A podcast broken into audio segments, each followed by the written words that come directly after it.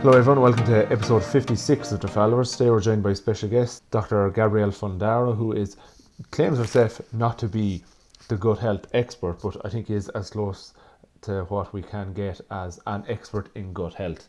Uh, we looked at all the various things that contribute to gut health and even started off by, first of all, defining what are some of the symptoms of gut ill health because, you know, what is health, what is fitness can be a bit kind of fluffy and up there in the air and difficult to define. But when we start looking at some of the, the negatives and when we can pinpoint those, we can see much clearer what we may need to go and um, fix. Cleared up an awful lot of misconceptions around various things that contribute to gut health or realistically don't contribute, and what some of the things we can do to, to promote or manage or optimize optimal gut health. Yeah, for, for me, uh, the big highlight from actually a, a lot of the information that uh, Dr. Fundaro does put out, as well as what uh, was discussed on the podcast, was just what we know, how small of a kind of a, a canister of information that is when it comes to the gut versus kind of what we tend to see be or hear being spoken about in and I use invert commas here expert uh, analysis. Um, so it's uh, I think there's a lot to be taken from this episode from just understanding where the science is at, where what we know is at, and more importantly, where what we don't know is kind of at, and just taking. I suppose that kind of I know you mentioned expert uh, there uh, for Gabrielle, but just keeping an eye on information that is coming your way when it comes to gut health um, and how that is being portrayed at the moment. So yeah, those some huge, huge insights and a lot of learning here for uh, pretty much everyone. Also, bear in mind, my microphone got a little bit cranky for the last 10 minutes, so apologies for that. You should make out what I'm asking, but bear in mind, Gabrielle does the majority of the talk, and I try to stay as silent as possible, so you still get all of her really, really good information. All right. I hope you enjoy today's episode. Gabrielle, just looking at some research before we started all this, you know, it's like you've background in a few different physical activities, trail running, competing in figure, powerlifting, everything that way. Something I've noticed from all those, they all have very, I think the word is significant relationships with food and diet. Is that what brought you down the route of studying nutrition and that end of physiology? Or is it something you'd always kind of look towards and maybe that's why you gravitated towards those activities? Actually, I didn't start engaging in real physical activity until college for the most part. Um, I did a little bit of like running and, and lifting in high school, you know, in, in the phys ed classes that you take. But I started lifting in college because I wanted to become stronger for rock climbing. So my undergrad institution had an indoor rock wall, and I thought it was super fun. And I made good friends with a guy who was uh, just a, a complete gym rat. And so I started lifting, and it was just like I had no idea what I was doing because I was actually a music therapy major. Um, but over the course of my first semester, I was like, I'm not super stoked on art and music history, and I'm really super stoked on my biology classes and and lifting. And so I switched majors and totally shifted gears to exercise science and uh, really fell in love with the sliding filament theory and skeletal muscle metabolism and tutoring for anatomy and phys. And that really led me down the path of pursuing a PhD um, to actually study skeletal muscle hypertrophy. And getting into gut health was actually sort of an accident. And the sports, I guess I just picked them based on um, interest, accessibility, curiosity, and and my most recent addition has been ice hockey. So I'm starting that on Sunday. Really, in Arizona, yeah. didn't think you have much access to ice down there? Yeah, we've got to. They, they have to ship it in. You know, it's only indoors. so that kind of that's quite. I wasn't expecting that change now from music therapy into the more biology. Do you think that's because you were getting into rock climbing and what supported that at the same time as learning a bit about it physically like oh this has really piqued my interest. I want to go further down this route. Mm-hmm. the the intermediate was actually recreational therapy because i still wanted to have a, a helping role a therapeutic role. And recreational therapy was one way to do that while engaging in physical activity and and you know spending time in the outdoors And I was a little bit turned off by that uh, because there was a required uh, leave no trace training. So you'd have to go out into the woods for uh, like two weeks or something like that. And at the time, I wasn't as big into hiking and camping as I am now. So I thought, oh, I don't know about that so much. And, you know, I really enjoyed lifting. And I, you know, I understood enough to know like that was an effective way of increasing muscle mass and strength. And I thought when I switched to exercise science, you know, after recreational therapy, that I was going to kind of go the traditional route of that major, which was uh, into the commercial side of things. So, you know, owning and running a gym and and you know, personal training. And then what turned me off of that was the liability side of things, you know, and and and actually, you know, marketing and learning how to run a business, which ironically I I do now, but um with but but outside of, you know, an, an enclosure, outside of an enclosed space. And so I've kind of gotten back to my roots now of having um, a, a helping role. You know, I'm, I'm working one on one with folks and I'm um, collaborating with them to help them find balance in their relationship with food and body image and you know live a more uh, abundant lifestyle. Um, and so it's sort of i think it has been the, the synergy of like all of my interests and previous paths you know it's come together into um, my my current career which is not what i expected either. Yeah, we'll dig into more of that towards the end. Just briefly before we dig into i suppose the meat and potatoes of gut health where did you do your your education, your undergrad, your PhD? What, what uh, colleges were they at? So I was at Radford University for undergrad, and that's a pretty small. Well, it's it's larger now, but when I was there, I think there were only like six thousand students. Small liberal arts college in southwestern Virginia, and then I went on to Virginia Tech for my PhD people are probably more familiar with that. Uh, and I was able to skip the master's side of things. Um, some programs here in the states let you just go straight from bachelor's to PhD. Just that your PhD, you know, takes a little bit longer. So I did a five-year stint and uh, a teaching fellowship within that as well. So um, yeah, I spent quite a long time in southwestern Virginia, and it's still one of my favorite places. So, real reason we got you on was to talk about gut health because I know you'd, you'd be quick to say yourself you're not the expert in or the gut health expert, but you are, you know, haven't done an awful lot of studies around it, probably as close to an expert in gut health.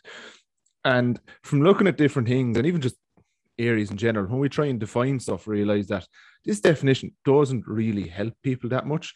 So I think we mm. might start coming at it from the other angle. And first of all, outline what are some of the symptoms of gut ill health? Because people listen might pique their interest, like, oh, that's something I've noticed recently or over the past while. So we'll start with that, and then we can start maybe digging in a bit deeper to see what causes them, how we can help it all like that. Yeah, absolutely. Yeah, it's a great point. You know, gut health is often used as sort of a marketing term. And it's really important for people to be able to identify the real red flags of a potential gastrointestinal disease because sometimes those can be overlooked and people might be you know distracted in their pursuit of a supplement or some um, you know maybe uh, unsubstantiated uh, gut reset sort of uh, protocol.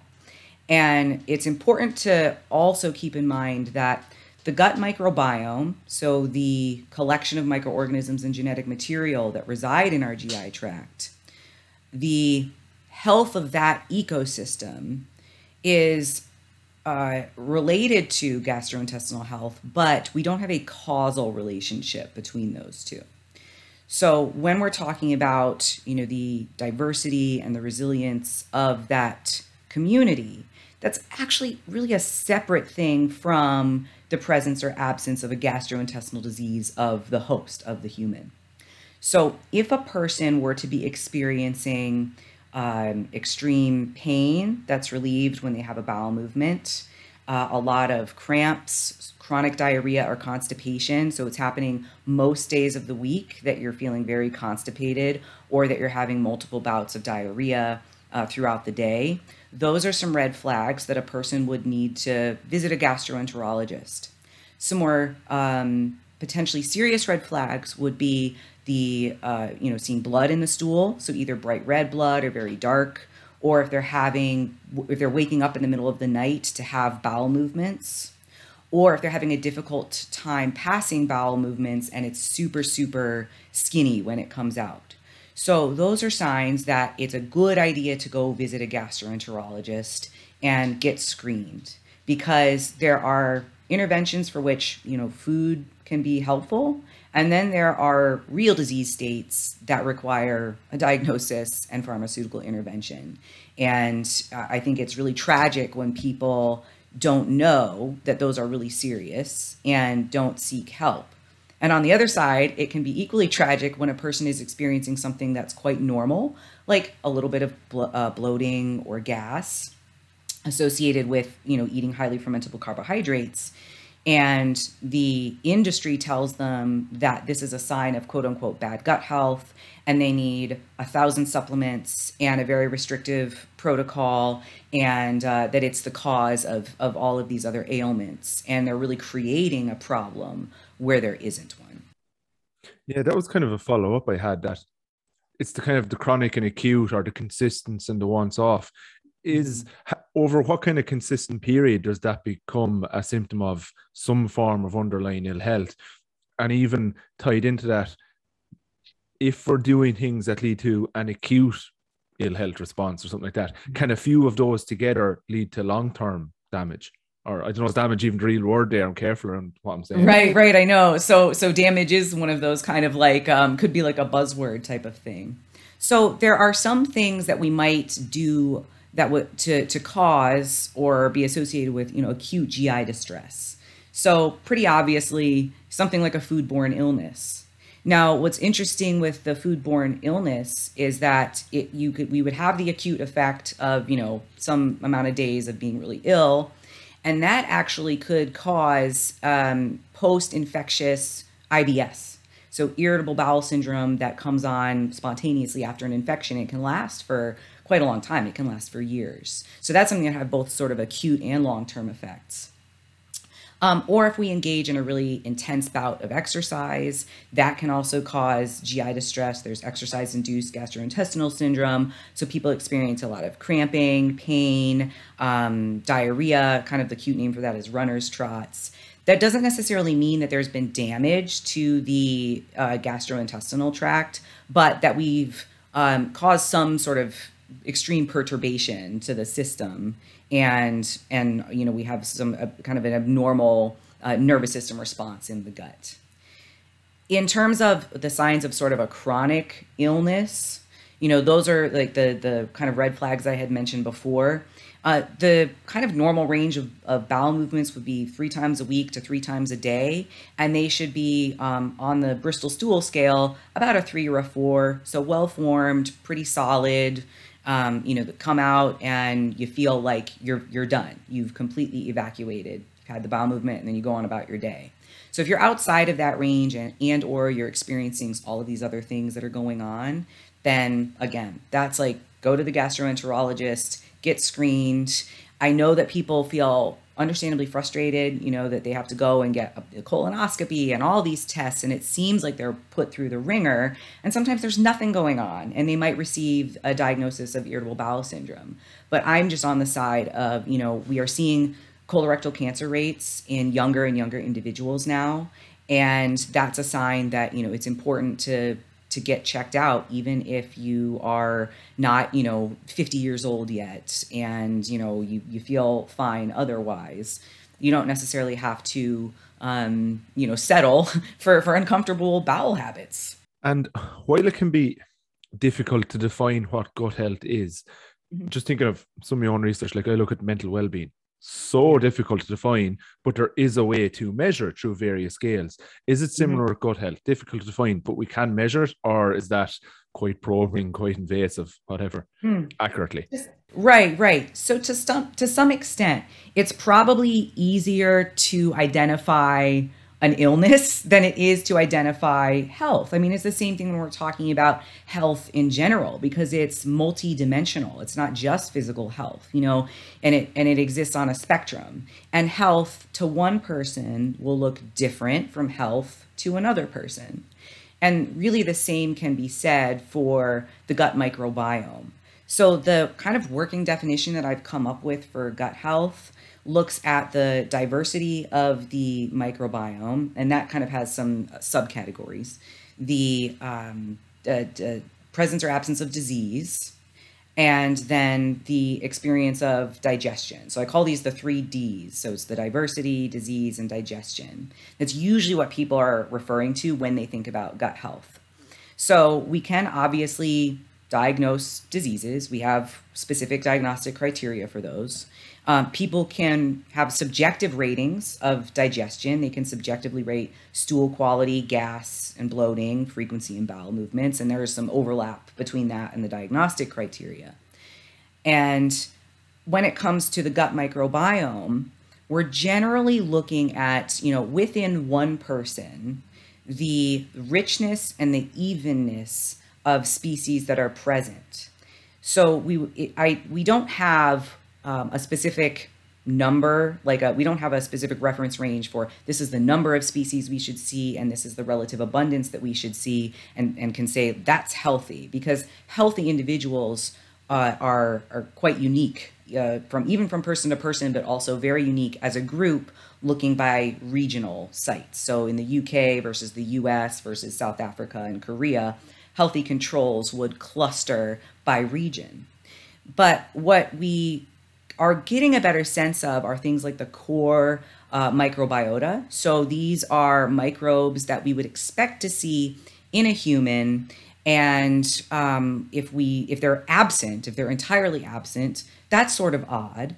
And it, we can also sometimes compare that core uh, set of microbes between healthy individuals and people uh, individuals with a disease and sometimes we can see that there's a, a, significant difference and it's replicable. So individuals with ibs tend to have you know fewer beneficial microbes whereas, whereas healthy people tend to have you know what we would kind of expect to see. But we're really looking at also relative abundance. So the number of of, or, of microbes there and then also if we think about it in terms of a pie chart you know, we were going to have 60% of one, 40% of another, 30% of another group. And, you know, we want those to, to add up to 100%. Now, when we're thinking of, about applying that pie chart to the number of microbes, we have kind of a bigger pie chart or a smaller pie chart. But we don't have, you know, the, the exact right size of pie chart that every person should have. So that's why it's very difficult to really objectively measure gut health because we have that uh, inter-individual variability. And then we also have a, a, a, secondary measure of functionality. So we can look at who's there, which microbes are present, and then we can also look at the genes present and, and determine the potential functionality of the microbiome. And sometimes individuals may have a very similar group of microbes present, so the taxonomic diversity would be very similar, but one individual may have reduced functionality. And we could consider that to be one form of dysbiosis, which is a word that has a bad rep, but it just means kind of like different from the controls, different from what we would expect to see. Now, here's the kicker even in an individual with a disease who has a different microbiome from a healthy control, that doesn't necessarily mean that that's an unhealthy microbiome. It could be their healthiest potential microbiome. It's that the ecosystem has adapted to the challenges of the diseased environment and is running as well as it possibly can. So when it comes to terms like gut health, you know, it can be used in so many ways, and that's why it's really uh, primed for for marketing.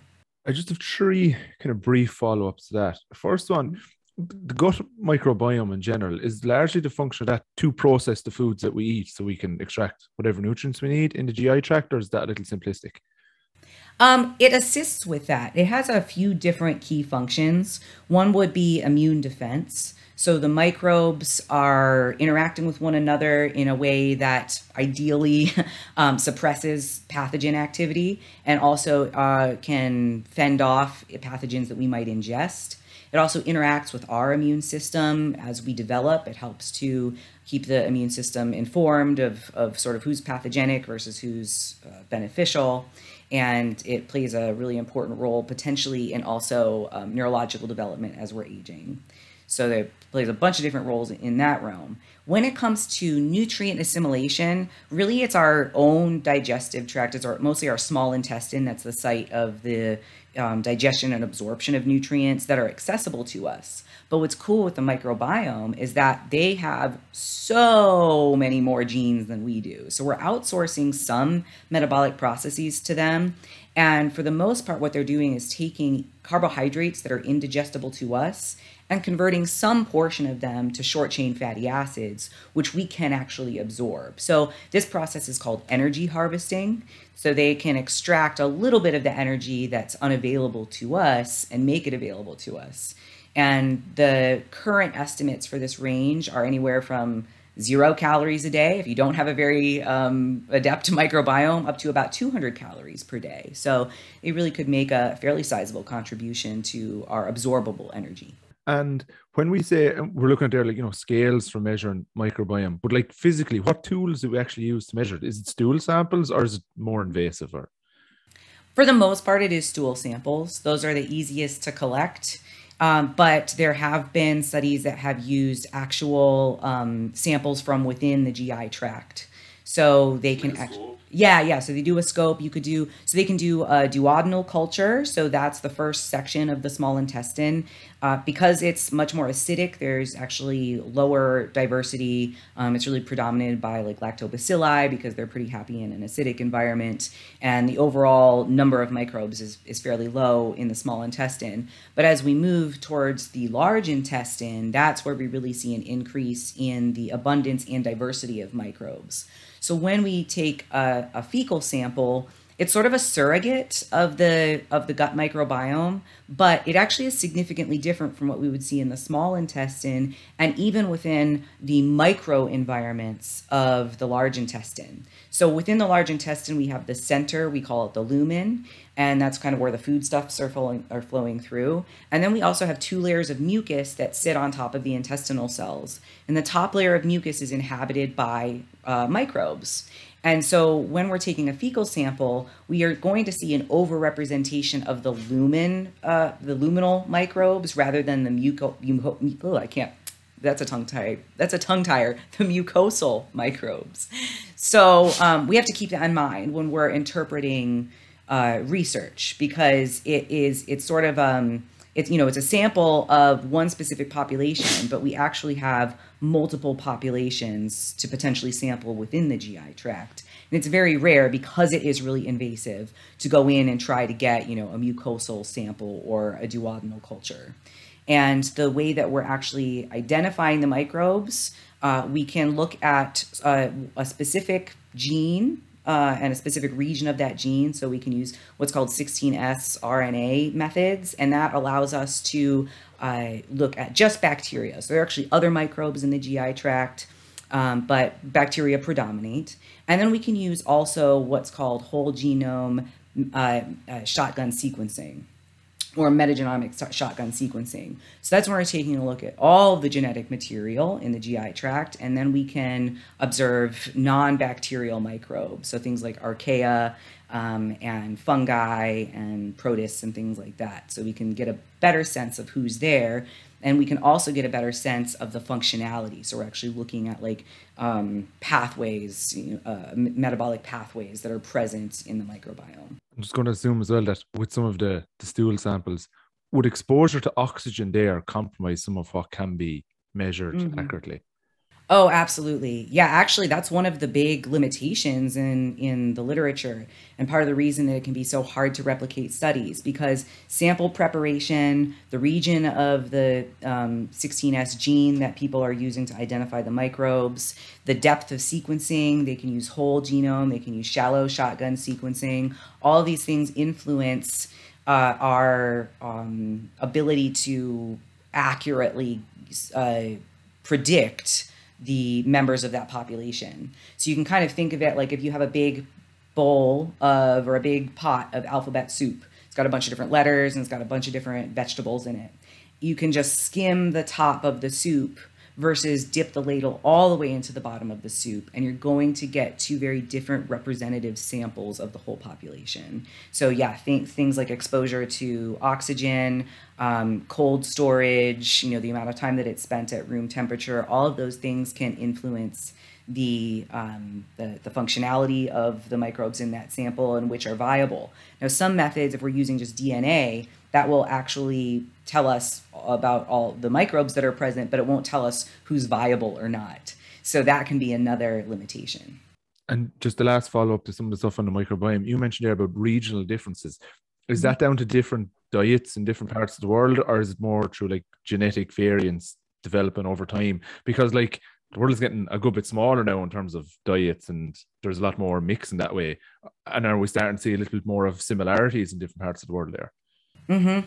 Yeah, so we can actually see, um, and this is something that's mostly been done in, in, rodents, which is really interesting. But they will look, they'll observe changes to the microbiome from one generation to the next on rodents who are fed um, very refined diets. And they see a generational loss of diversity over time. And so it's one theory behind why we might see a difference in westernized countries versus less developed countries or you know if we're looking at just populations like agrarian societies versus um, industrialized uh, but when we look at sort of the explanations of inter-individual variability uh, we can and, and when, when we look at dietary intervention studies there's some there are some clues there that diet plays a role in influencing the microbiome but there are other factors that probably have a greater influence. So the regional specificity is really kind of a collection of many different factors.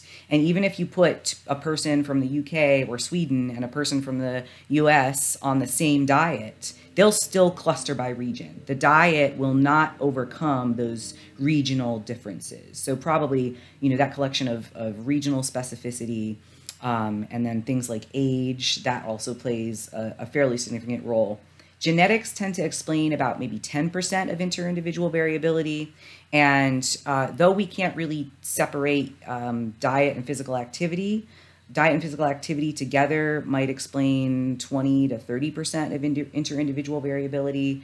And then the rest is explained by us being you know being human. We have quite a lot in common but the differences really are like region which is yeah a collection of things age and gender yeah so we're going to start looking now at kind of the things the various things that do impact gut health and we'll dig into them most people are generally asked around the specific foods they eat and how that impacts it. But the first one I really want to look at is actually lifestyle factors because I think they can have a huge impact on it, such as stress, sleep, lack of sleep, whatever like that, and how they might start to impact gut health. Um, can you just give us like a brief overview of how they may interact with each other? Mm. Yeah, that one's difficult to parse out in humans.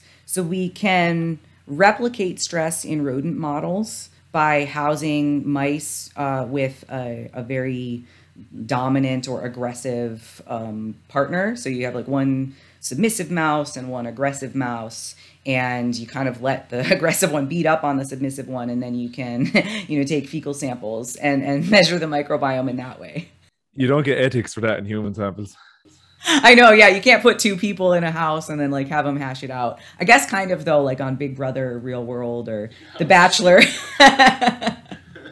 so yeah, we need to get their fecal samples.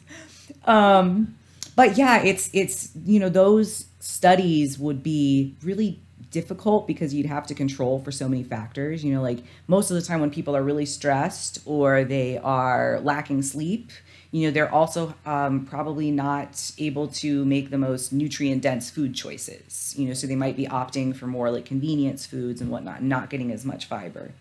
Um, and what we have seen thus far in terms of, you know, effects of like circadian rhythm disruption in humans, we just don't have very much data. Again, it comes down to mostly rodent models. And from there, we have some mechanistic data that give us some clues that there could potentially be disruption because the microbiome itself uh, exhibits diurnal variations. So, as you are fasting over the course of the night, there's going to be some die off of microbes that have higher energy demands and higher turnover, and uh, an elevation in those that, like a relative elevation in those that can withstand that long term fasting state. Then the next morning you wake up, you start to eat your breakfast and things like that. You're now providing some some prebiotics and some microaccessible carbohydrates to the large intestine, and now you're going to see a slight increase in those that are uh, you know that that need that energy. So um, you know it's one thing that could perhaps explain some of the influence of things like chrononutrition on metabolic health because there is an association between the microbiome and um, skeletal muscle metabolism and, and metabolic flexibility and things like that. Is it possibly along the lines of like, you know, your your continuum of rest and digest and fight or flight that if you're slightly more in that higher stress state, you just don't have as much, I suppose, energy availability for digesting food. So if you're not digesting as much food as well as possible, because there's that slightly excess cortisol there over a longer period of time, and that's possibly impacting it there as well. For people who live those higher stress lifestyles and everything. Right. right. Yeah. I think that there's uh, there's mechanistic explanation for that.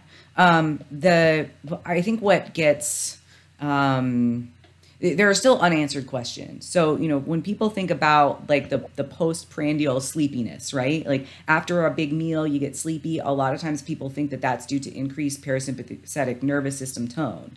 And while we do require increased parasympathetic nervous system activity to uh, digest foods and to facilitate things like gastric emptying and gastric motility, the, the, we haven't found an actual causative relationship between like parasympathetic nervous system tone and sleepiness. Not, we don't know why people get the itis after they eat a big meal.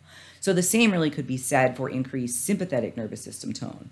Now, if a person is engaging in really intense physical activity, like 85% VO2 max and above, they will see reduced blood flow to the intestines, uh, delayed gastric emptying, and therefore delayed uh, nutrient digestion and absorption. Not to say that it's completely turned off, you know, and we're, and we're completely incapable of digesting those nutrients, but just that things are slowed down because the mus- the blood is being shunted toward working muscles.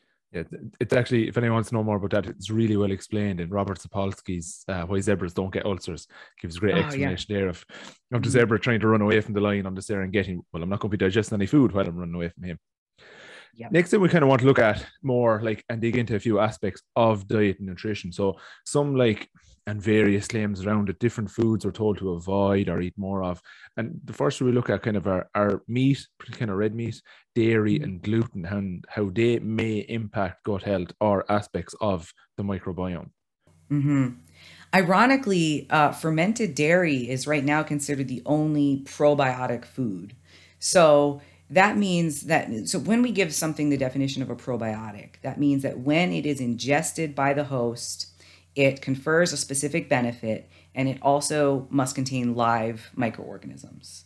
So fermented dairy things like kefir or um, or yogurt that would be considered a probiotic food. And the other ferments that people often label as probiotic foods are actually not uh, not that they don't contain live mi- microorganisms, but they may not contain them in adequate amounts to confer a benefit, or we simply haven't done the study yet or the studies to show and then replicate that these specific foods actually confer a health benefit to the host. So, the ingestion of dairy could certainly cause GI distress if a person is lactose intolerant, so they can't break down the lactose sugar in dairy. But there is no evidence that actually causes damage to the gut or to the gut microbiome. And on the contrary, if you're not digesting that lactose, then the microbes can actually use that as an energy source. So even if you don't feel great, they're like, "Thanks, this is a this is a great energy source for us."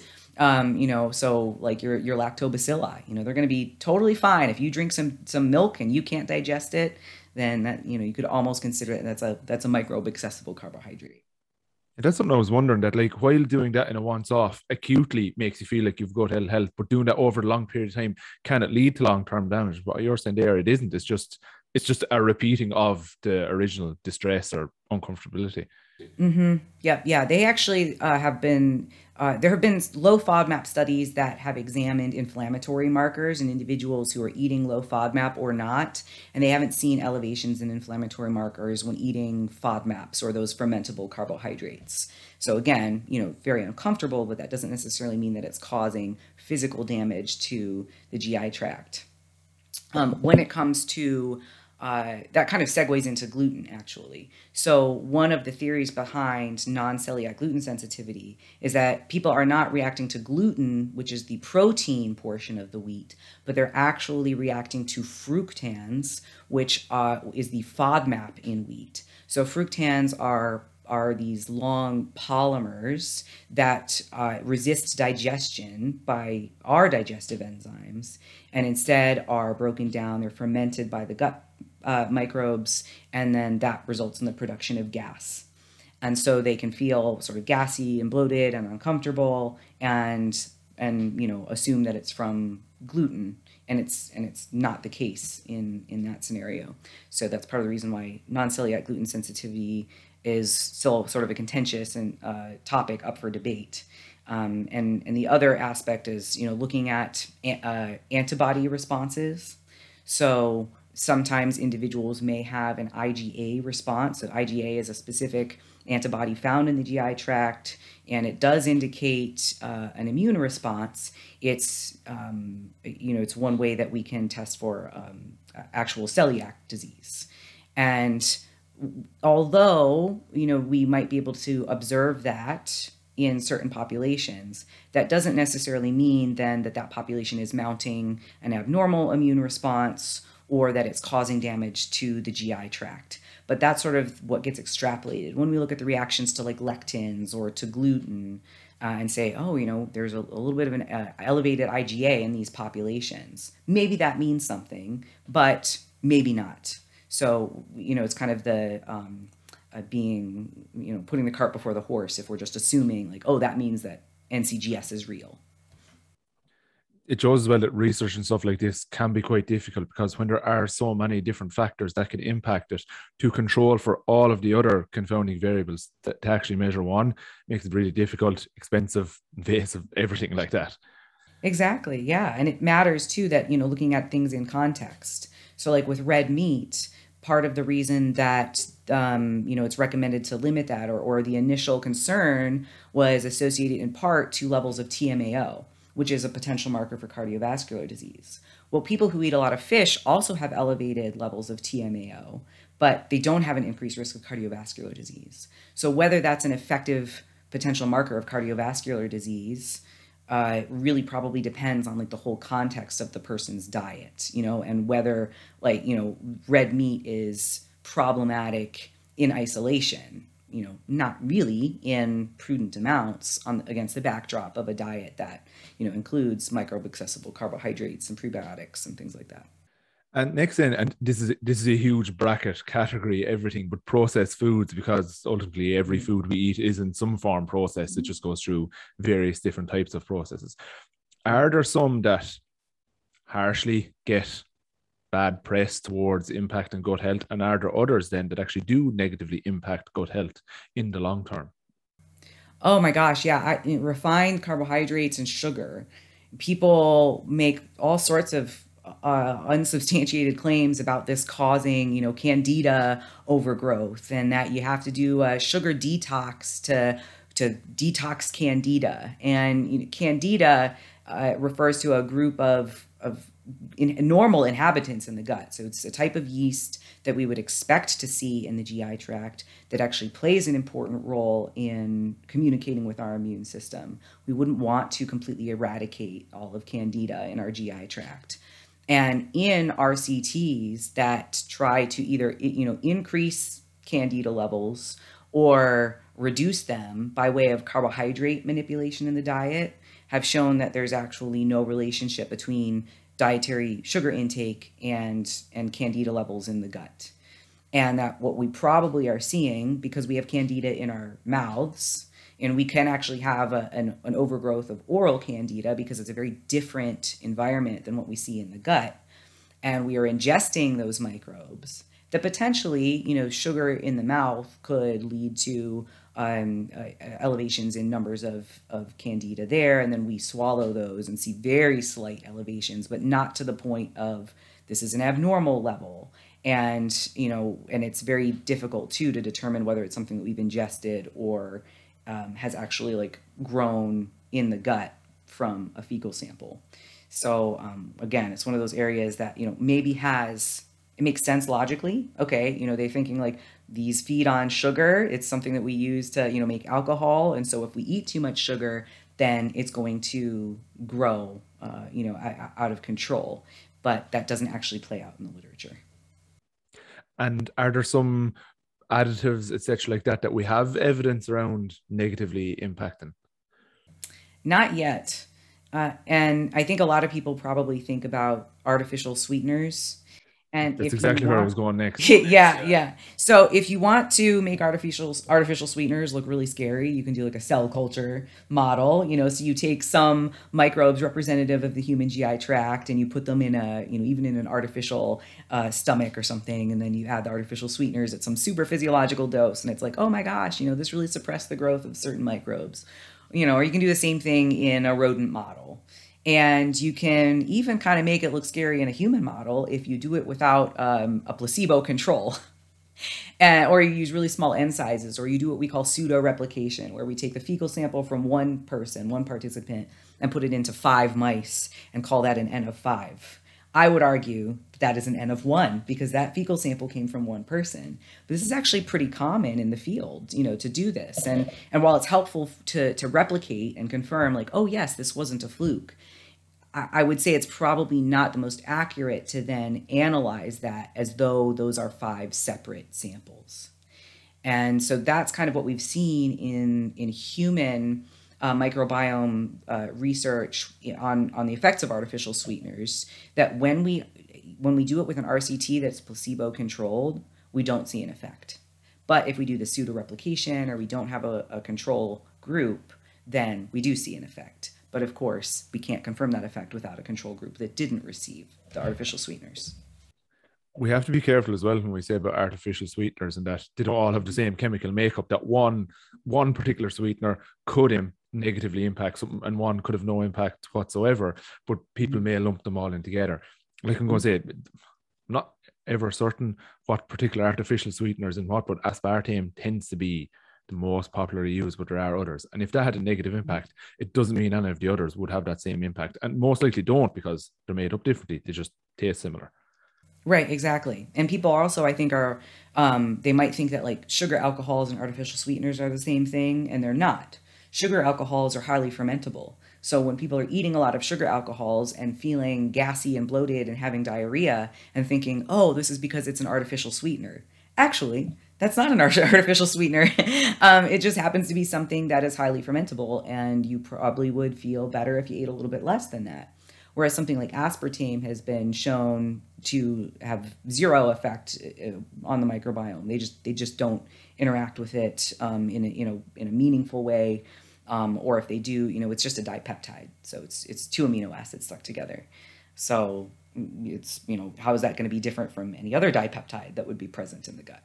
Some artificial sweeteners can lead to stomach upset in the in the acute sense. Is, is the the story of the sugar-free Haribo bears in the exam. that's, that's what ones yeah. are like that? But again, similar to the dairy, they don't lead like overconsumption over the prolonged period doesn't lead to to gut ill health in the longer term.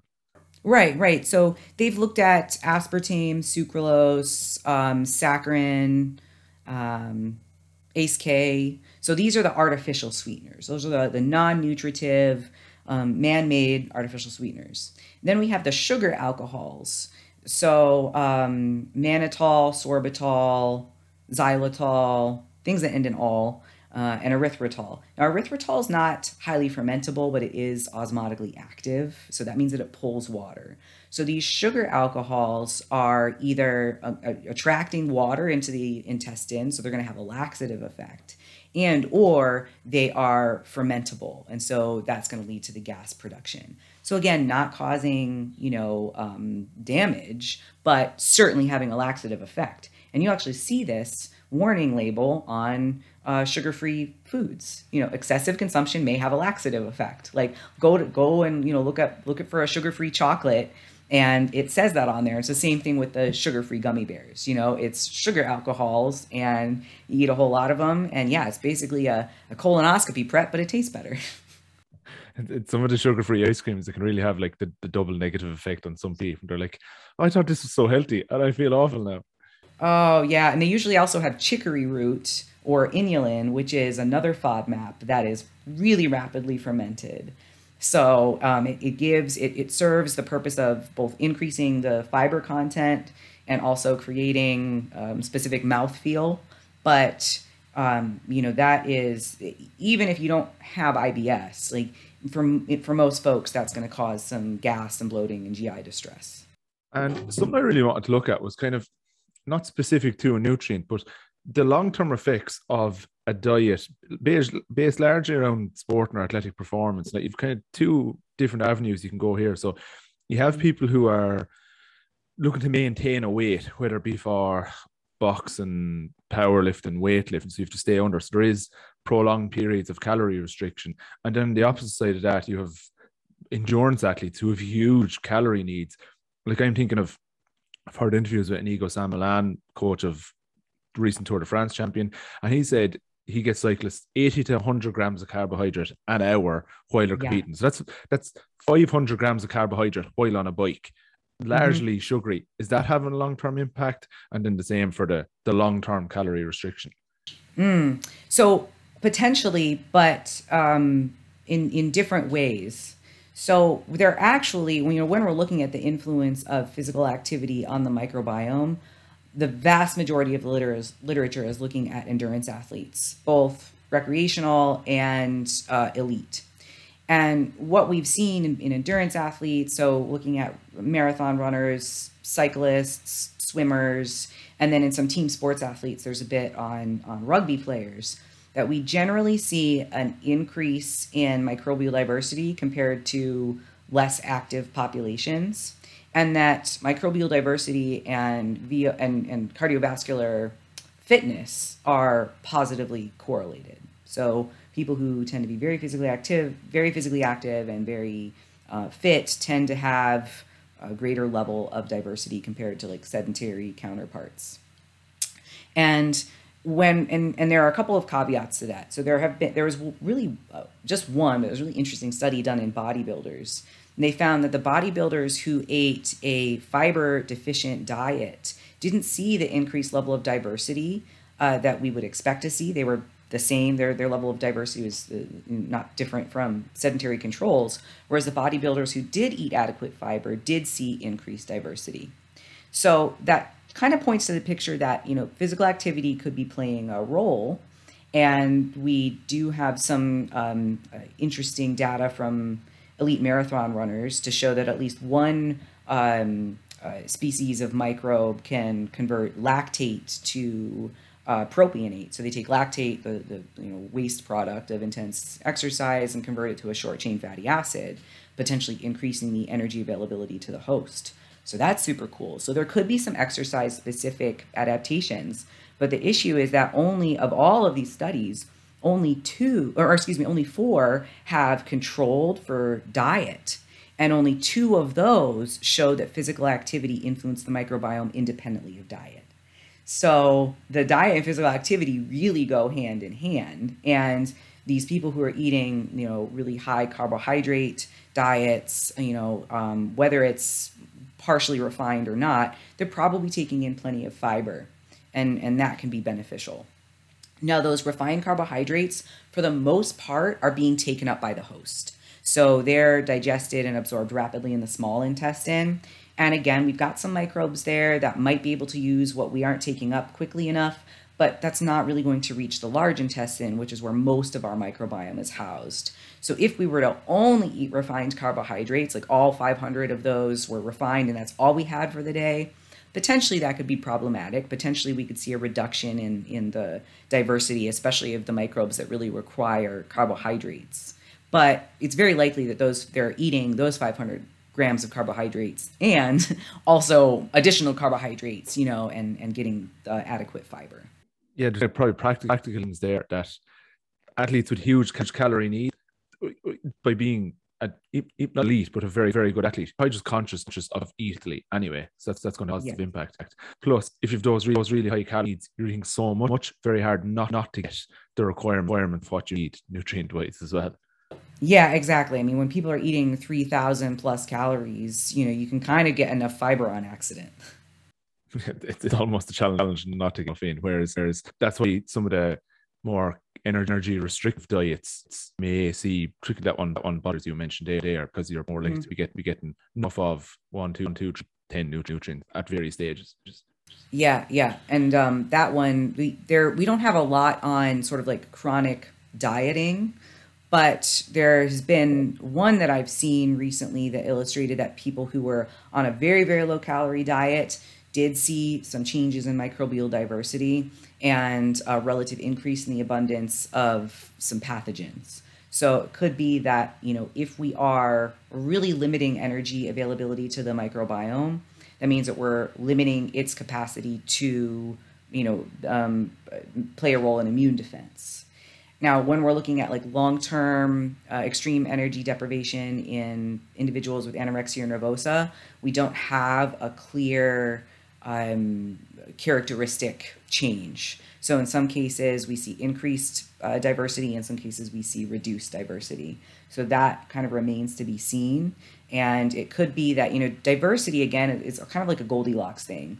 Too little might be problematic, and then too much might be problematic. It might be that you see, you know, so many different um, observable species and a very even distribution, but that could be because you're seeing, you know, a, a transitory effect of like maybe uh, a gradual loss of beneficial microbes and then an increased relative abundance of potential pathogens. So we also have to keep that in mind when we're looking at this that you know we don't have a full picture of what's actually going on.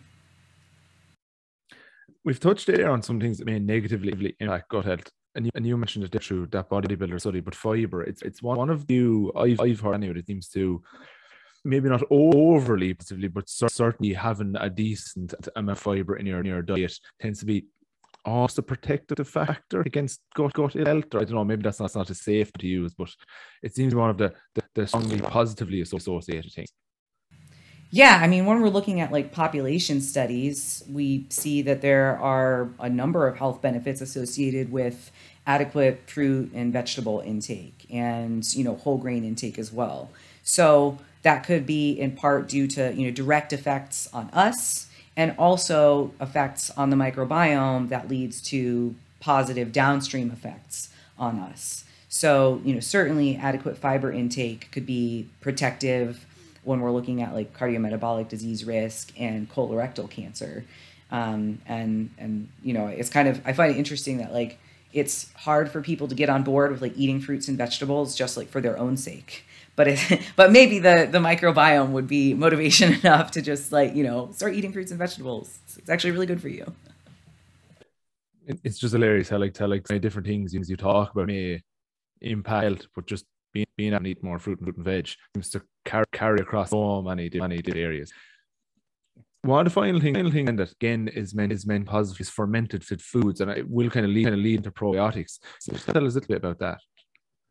Yeah, so fermented foods and probiotics are actually two different things, but fermented foods might contain organisms, the microbes, that could also potentially be found in probiotics. So fermented foods are they contain live microbes and those microbes metabolize compounds in that food and can change the shelf life of the food, can change the um, to a, a small extent like the micronutrient availability of the food and can change the taste of the food and obviously can convert you know non-alcoholic things to alcoholic things and uh, create things like yogurt and whatnot. So that like as i mentioned earlier fermented dairy is considered to be a probiotic food because it meets the world health organization definition of uh, live microorganisms that when ingested confer a benefit to the host. So probiotics are in isolation those microbes that can confer a benefit to the host and that um, you know when ingested in adequate amounts so the effects of probiotics are both strain specific so you think of it uh, in terms of like uh, a strain of bacteria is very specific uh, it has specific behavior like the difference between a dog and a dingo or a wolf and a dog very closely related very different behavior and they're also specific to the population and the disease state that we would be applying them for. So there's no kitchen sink like multivitamin type of probiotic that everyone should take. And um, probiotics might not do anything in in some individuals. Some individuals might be very sort of resilient and resistant to uh, any sort of enrichment from oral probiotics. It's not to say that they're totally useless. It's just that, you know, there are probably other things that one could do, like you mentioned, the lifestyle factors, before turning to a probiotic, or it's something that is done in addition to, um, you know, pharmaceutical interventions. Or in, in rare cases, uh, probiotics might help on their own with something like antibiotic associated diarrhea. And that's and that's something I want to touch on that, that when it comes to promoting promoting gut health, is it a case, case of we should do this or, or we should this, or is it more is it more a case of let's avoid these other things that will, will negative that? Because gut health, gut health, in effect, if, if you don't mess up too much, we'll, we'll look after it and we should stop, just stop, you know, doing these things that negatively impact it. Yeah, that's an interesting way of looking at it. I would say, you know, kind of borrowing from both. So there are some obvious things that we could limit that we do for health anyway, but you know, limiting saturated fat intake limiting refined carbohydrate intake, limiting alcohol intake.